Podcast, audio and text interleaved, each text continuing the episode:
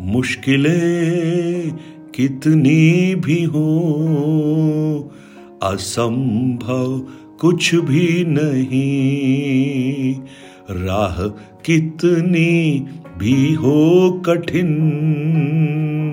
मंजिल एक दिन आएगी, ये पहाड़ उखड़ जाएँगे। समंदर में पड़ जाएँगे। ये पहाड़ उखड़ जाएँगे। समंदर में पड़ जाएँगे। हम्म, कितनी भी हो असंभव कुछ भी नहीं। गुड मॉर्निंग प्रेज लॉर्ड दिन की शुरुआत परमेश्वर के अद्भुत वचन के साथ। विश्वास की डुबकी। फेथ डिप इसके बारे में हम लोग कल से हमारे अध्ययन को हमने शुरू किया। अगर आपने कल का ऑडियो नहीं सुना है, आप वो भी सुन लीजिए। दूसरी राजाओं की पुस्तक पाँच अध्याय से हम लोग मनन कर रहे हैं। नामान, एक सेनापति, राजा की दृष्टि में प्रतिष्ठित, शूरवीर परंतु कोड़ी सब कुछ उसके पास है, लेकिन अभी उसके जीवन में वो शांति नहीं, वो खुशी नहीं, क्योंकि वो कोड़ से उसके शरीर भरा है। और ऐसी परिस्थिति में उसके घर में एक छोटी लड़की जो बंधुआई से इसराइल से आई थी, वो अपनी स्वामिनी को कहती है कि यदि हमारा स्वामी शैमरौन के भविष्यवक्ताओं के पास होता तो क्या ही अच्छा होता, क्योंकि वह उसको कोड़ से चंगा कर देता। यानी, नामान के पास सब कुछ है, लेकिन उसे परमेश्वर की आवश्यकता है, क्योंकि जो उसके पास है, वो उसकी समस्या का हल नहीं कर सकते। जो धन, प्रतिष्ठा उसके पास है वो उसके कोड़ को दूर नहीं कर पाया। सब कुछ ट्राई किया होगा। उसे परमेश्वर की आवश्यकता है, जो उसके जीवन में एक अद्भुत चमत्कार करे। और उस चमत्कार की जो शुरुआत है, इस छोटी लड़की से होती है, जो अपनी स्वामिनी को उस परमेश्वर के बारे में, भविष्यदत्ता के बारे में जानकारी देती है। और जब उस नमान की पत्नी ने नामान को कहा, तब देखिए, नामान ने राजा से बात की और आराम के राजा ने जानते क्या कहा, तू जा नामान, मैं इज़राइल के राजा के पास एक पत्र भेजूँगा। और जब उस, क्योंकि नामान सेनापति है, बिना राजा की आज्ञा से इज़राइल नहीं जा सकता तो पत्र लेकर वो जा रहा है। ये शत्रु है आपस में। लेकिन नामान जब जाने लगा तो उसने दस के कार चांदी और छह हज़ार टुकड़े सोने और दस कीमती जोड़े कपड़े साथ लेकर रवाना हो गया। वाह, ये बड़ा अद्भुत लगता है। उस लड़की ने सिर्फ़ इतना कहा था कि अगर ये भविष्यवक्ताओं के पास होता तो वो ठीक हो जाता। लेकिन नामान देखिए क्या क्या लेकर जा रहा है। आज संसार में लोग छुटकारा पाने के लिए कुछ भी करने को तैयार है। और अगर आप हिसाब लगाएँगे तो करीब 750 पाउंड चांदी 150 पाउंड सिल्वर 150 पाउंड सोना और महँगे कपड़े लेकर वो जा रहे हैं। आज संसार में लोग यही सोचते हैं कि हम धन देकर परमेश्वर से कुछ हासिल कर सकते हैं, लेकिन धन से परमेश्वर कार्य नहीं करता। परमेश्वर विश्वास के आधार पर कार्य करता है। उसे धन की आवश्यकता नहीं, उसे हमारे मन की आवश्यकता है।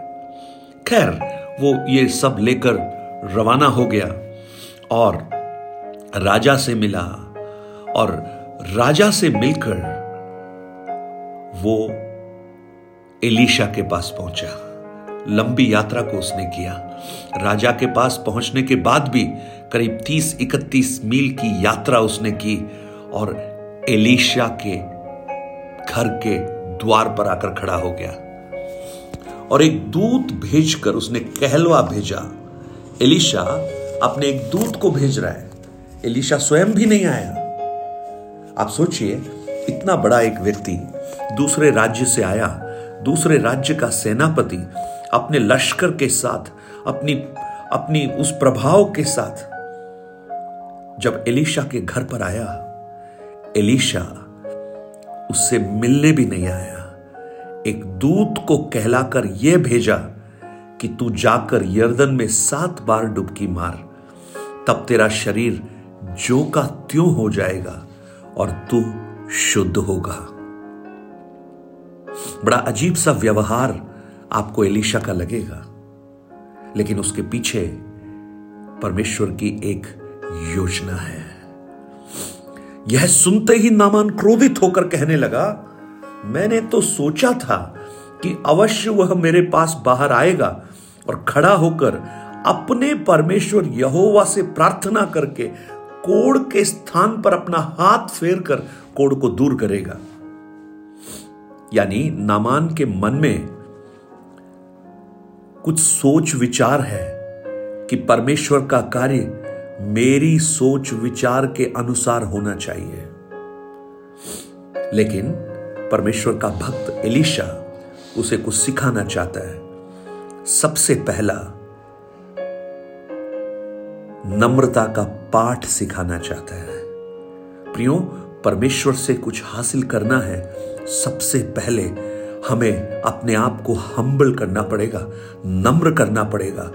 हम ये नहीं कह सकते, हम देखो कौन है, हमारा पद क्या है, प्रभु आपको काम करना ही पड़ेगा। लेकिन जब हम प्रभु के सामने नम्र होकर, शून्य होकर यह कहते हैं, प्रभु, हम कुछ भी नहीं हैं, तब प्रभु अपने अनुग्रह को हम पर प्रकट करता है। परमेश्वर घमंडियों से नफरत करता है। और ये पहला पाठ नम्रता का एलिशा के द्वारा वो सीख रहा है। आप कल्पना कर सकते हैं, आप एक बहुत बड़े व्यक्ति हैं और किसी एक घर में गए और वो व्यक्ति बाहर भी नहीं आया और किसी को कहकर ही आपको बोल रहा है, कितना बुरा लगेगा, कितना ह्यूमिलिएशन फील होगा। शायद प्रभु नामान को यही सिखाना चाहता है, नम्रता। दूसरा प्रभु यह सिखाना चाहता है कि परमेश्वर का कार्य मनुष्य की योजना के अनुसार नहीं होता। परमेश्वर का अपना एक योजना है।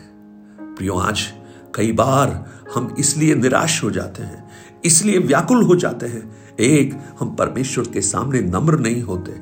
और दूसरा, हमने अपने मन में कुछ सोच रखा है कि परमेश्वर को इस रीति से काम करने की आवश्यकता है। लेकिन आज मैं आपको कहूँ, आपकी इच्छा, आपकी योजना नहीं, परमेश्वर अपनी इच्छा के अनुसार काम करता है। बहुत क्रोधित हो गया। उसे लगा, ये क्या हुआ? और वो क्या कह रहा है भविष्य वक्ता यर्दन में सात बार डुबकी मार। अब यर्दन में डुबकी मारना, यर्दन का पानी गंदला है। और ये क्या कह रहा है? बारह वचन में, क्या दमिश्क की अबाना और परपर नदियाँ इज़राइल के सब जलाशयों से उत्तम नहीं है? क्या मैं उनमें स्नान करके शुद्ध नहीं हो सकता हूँ? इसलिए वह जल जलाहट से भरा हुआ लौट कर चला गया। प्रेज लॉर्ड देखिए, वो छुटकारे के कितने करीब था। फिर भी उसका घमंड उस छुटकारे से उसे बहुत दूर लेकर जा रहा है। कई बार हमारी अहंकार, हमारे ईगोस परमेश्वर की उस अद्भुत कामों को हमारे जीवन में होने से रोक देता है। और वो, देखिए, पानी महत्वपूर्ण नहीं है। ये थोड़ी है कि यर्दन का पानी कोई औषध हो या दवा हो, लेकिन आज्ञाकारिता महत्वपूर्ण है। और इसे कहीं यह लग रहा है कि अबाना और परपर नदियों का जल ज़्यादा शुद्ध है, ज़्यादा साफ़ है तो मैं जब उन ज़्यादा साफ़ पानी में नहाऊँगा तो ज़्यादा शुद्ध हो जाऊँगा। लेकिन उसका यह धारणा भी गलत था। पानी नहीं, आज्ञाकारिता। और देखिए, वो वहाँ से लौटने की कोशिश कर रहा है। प्रियो, आज मुझे सुनने वाले मेरे प्रिय भाई बहन जब हम परमेश्वर के किसी अद्भुत छुटकारे को हमारे जीवन में देखना चाहते हैं, सबसे पहले हम नम्र होकर उस प्रभु के पास आए हैं। हमारी कैलकुलेशंस को दूर कर कर, प्रभु, आप जैसा चाहते हैं, वैसा मेरे जीवन में कीजिए। और कई बार परमेश्वर के उपाय हमें बहुत सरल दिखेंगे बहुत साधारण दिखेंगे। ये इतना चांदी, सोना, ये सब लेकर आए। और भविष्यवक्ता क्या कह रहा है? पानी में जाकर नहा लो।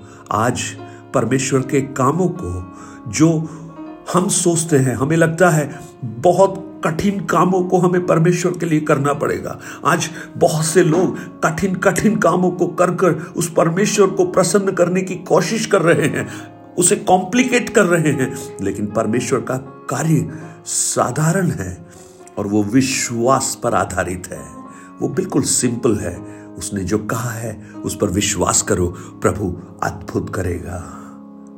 लॉर्ड आज मैं आपको प्रभु में प्रोत्साहित करना चाहता हूँ। आने वाले दिनों में जब हम इस विश्वास की डुबकी के बारे में हम जब और सीखेंगे, प्रभु आपसे बात करें। कल उस लड़की की गवाही को हमने देखा। आज क्या आप परमेश्वर के सामने अपने आप को नम्र कर सकते हैं। अपनी योजनाओं को साइड में रखिए।